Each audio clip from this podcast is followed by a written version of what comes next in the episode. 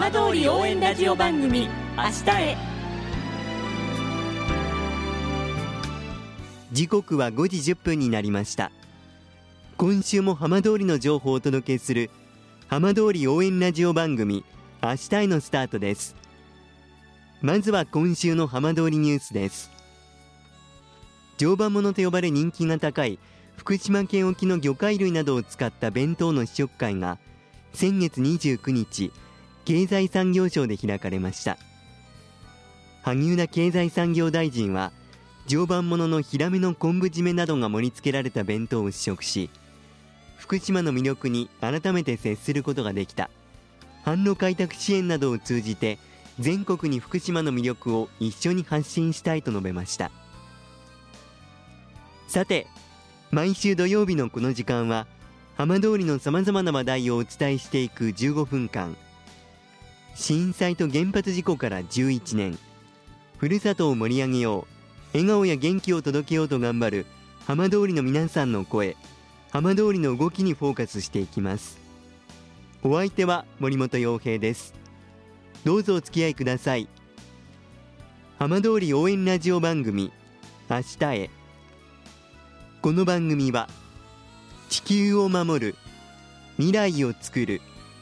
東洋システムがお送りします。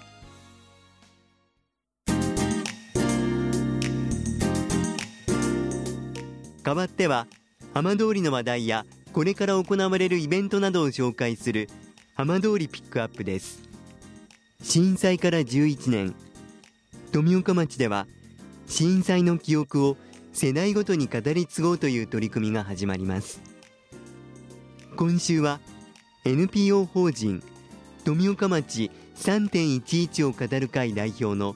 青木よし子さんにお話を伺います。青木さんよろしくお願いします。はいはいどうも、えー、こちらの番組ご登場いただくの久しぶりということなんですけれどもこのタイミングでこう地震がありますと、まあ、改めてその11年前それからまあ去年もありましたがこう地震を思い出すわけですが青木さんはその地震11年前の東日本大震災語り継ぐ活動力入れていらっしゃいます。この4月からも新しくスタートされるそうですね。はい、あの育成講座というのにちょっと本格的に取り組もうかと思っております。語り部のその後継者というか伝承活動を続けていくための後継者を育てるあのえー、講座というか教室を年間を通して計画的にあの開講しようと思ってまして、ええ。えー、小学生まずあの分けるんですが、はい、えー、富岡町内の小学生それから2つ目のグループが双葉郡内の小学生中学生高校生、はい、から3つ目のグループが、えー、大学生、ええ。はい、で4つ目のグループが一般のあの県内県内の一般の成人というか大人の方というふうなあの、まあ、世代ごとに分けて、えー、講座を開こうと思ってます。はい、で今多分放送を聞かれた方はあれと思われた方もいると思うんですけど、まあ、特にあの年代が下がれば下がるほどその震災の記憶って、はい、まあ、ほとんどこうないに等しい年の方もいらっしゃると思うんですけど今回はどういった狙いなんでしょうか？あの体験をした人だけが、ええ、あの伝承するということではなくてやはりあのこの、まあ、自然災害プラス原子力災害という複合災害にあった福島特にですねあの体験をしたものであっても記憶があるなしにかかわらず語り伝えていかなければいけないことだと思うんですね。はい、ですから体験がなければないでその最初から考えるというか災害って何だろうとか、ええ、あの起きたらどうするんだろうとかあ例えば11年前はどんなことが起きて人々はどんなふうにしたんだろうとかっていうふうなことをあのこう知っていく学んでいくっていう、え、はい、そういうことなんですが。うん、でこう一番下の年齢がまあ小学生ということですけど、はい。まあ、やはりこの今のこの富岡の状況もこうバックグラウンドにあってこういう取り組みっていうのはこう始めようと思われたところもあったんですか？はいあの原子力災害を語り伝えなければいけないっていうのは富岡町だけではなくて福島県全部の問題だとは思うんですね。で特にあの富岡町を含む双葉郡は直接の被災をしているので避難生活をしなければいけないという。なのでそこの人たちは特に自分たちの体験したことなどをもとに語ることはたくさんあると思うんです。はい、ですからあの今の富岡町、まあ、あの他の町とやっぱり違うんですよね、避難指示が解除やっとされ、ようやく今年の1月26日にようやくあの残っていた12%の地域を区切るバリケードも外れましたけれども、えだからといって人があのみんな戻ってきたかというとそうではなくて、えーまだ1845人ぐらいしか居住する人がいない。っていうような、そういうこう1万6000人住んでいた町に、まあ、約1800人ぐらいの方がようやく住み始めた、はい。で中には元から町にいた人もいれば新しく入ってきた移住してきた人もいれば一時的に住む人もいればっていうものすごく多様なあの人数が少ないのにええ。すごく人々の条件が多様というか立場とかね。はい。それそういうこう、まあ、ちょっとこうあの町なのでそこに住んでいるこう若者というかあるいは子どもたちも自分が住んでいるところどんなとこなんだろうというふうにはい。あの興味を持って知ってほしいと思うんですね。ええ。うん、それとあとやっぱりこう震災という大きなものがあってなくなってしまったものもたくさんあるんで例えば伝統行事とかはい。その町にずっと地域に伝わっているあの歴史とか文化、そうはいいったようなものがこうなくなってしまっているのでえそういうものをやっぱりこう知ってほしいんですよね。えはいうん、特にあの昔を知らない子どもたちというか 震災前のことを知らない子どもたちにはあのそういうこうこの町はこんな町だったんだよっていうのも知ってほしいというかはい。こうな語り部っていうとこうなんかあの震災のことを体験を話さなきゃいけないとか、ええ。そのなんか教訓的なことを言わなきゃいけないとかっていうふうにこうつい思ってしまいがちなんですけど決してそうではなくって特にあの小学生とか中学生とかにはですねまずは自分がその立っている場所はい。どんなところに自分は今生きているんだろうっていうふうな自分の立っている場所の発見あとそこにいる自分自身の発見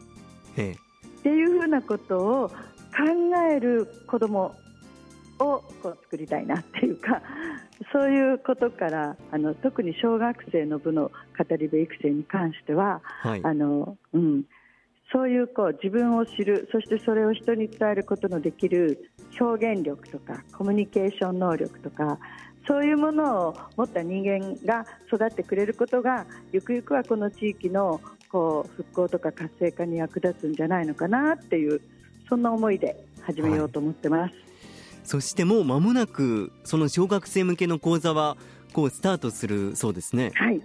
4月の16日が開校式ということになってます。4月の10日が締め切りですで今ちょうど春休みに入ってしまってええ今のところ、あのえっと、申し込んで、えーいただく方たちもほとんどいないので、ええこれからちょっと周知を頑張って図らなきゃなと思ってます。中学生やあの大学生、まあ、社会人に向けたっていうところはいかがですか？はい、中学生、あとあの今回、小学生もしゃ3年生から6年生までっていう、まあ、ちょっと限定させていただいてて、はいで富岡町内のええあのってなってるんですね。でこれをあのもうちょっと広げて双葉郡内の小学生そして中学生高校生っていうふうに、えーその小中双葉郡内の小と中高は夏休みに3日間はい集中してやろうと思ってます。はいで大学生は5月の連休ええに集中してやろうと。あと一般の大人の方たちは5月から月に1回ええ。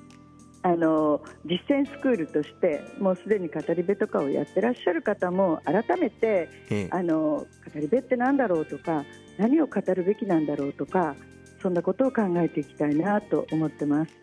まあ、今この放送を聞いて興味持ったっていう方もいらっしゃると思います、そういった方はどうすればいいでしょうか？もうあのぜひとも申し込んでいただきたいんですね、えっと、うちの事務所の方に直接お電話をいただくなり、はい。あるいはあのホームページで、はい。富岡町3.11を語る会のホームページからあの入っていただけると分かるかと思うんですが、ええ、そちらに申し込んでいただきたいと思ってます。はい。電話番号もご紹介いただいてもいいですか？よろしいですか？はい。はい、え零二四零二三の五四三一です。はい。興味持たれたという方はまずはあのホームページ覗いてみるというところからスタートしても、ね、はいホームページからあの入っていただいてでぜひともねあの語り部っていうといかにも先ほども言ったように震災の話をあるいは体験した苦労話をっていうふうに思うかもしれませんけど決してそういうことではなくってみんなで一緒にもう一回考えてみようっていうそんな集まりでありたいと思ってますのでお電話い。ただけると嬉しいなと思います。わ、はい、かりました。青木さんどうもありがとうございました。どうもありがとうございました。よろしくお願いします。浜通りの情報をたっぷりでお送りしてきました浜通り応援ラジオ番組明日へ。放送した内容は一部を除きポッドキャストでもお聞きいただけます。ラジオ福島のホームページからぜひチェックしてみてください。この番組は地球を守る未来をつくる東洋システムがお送りしました。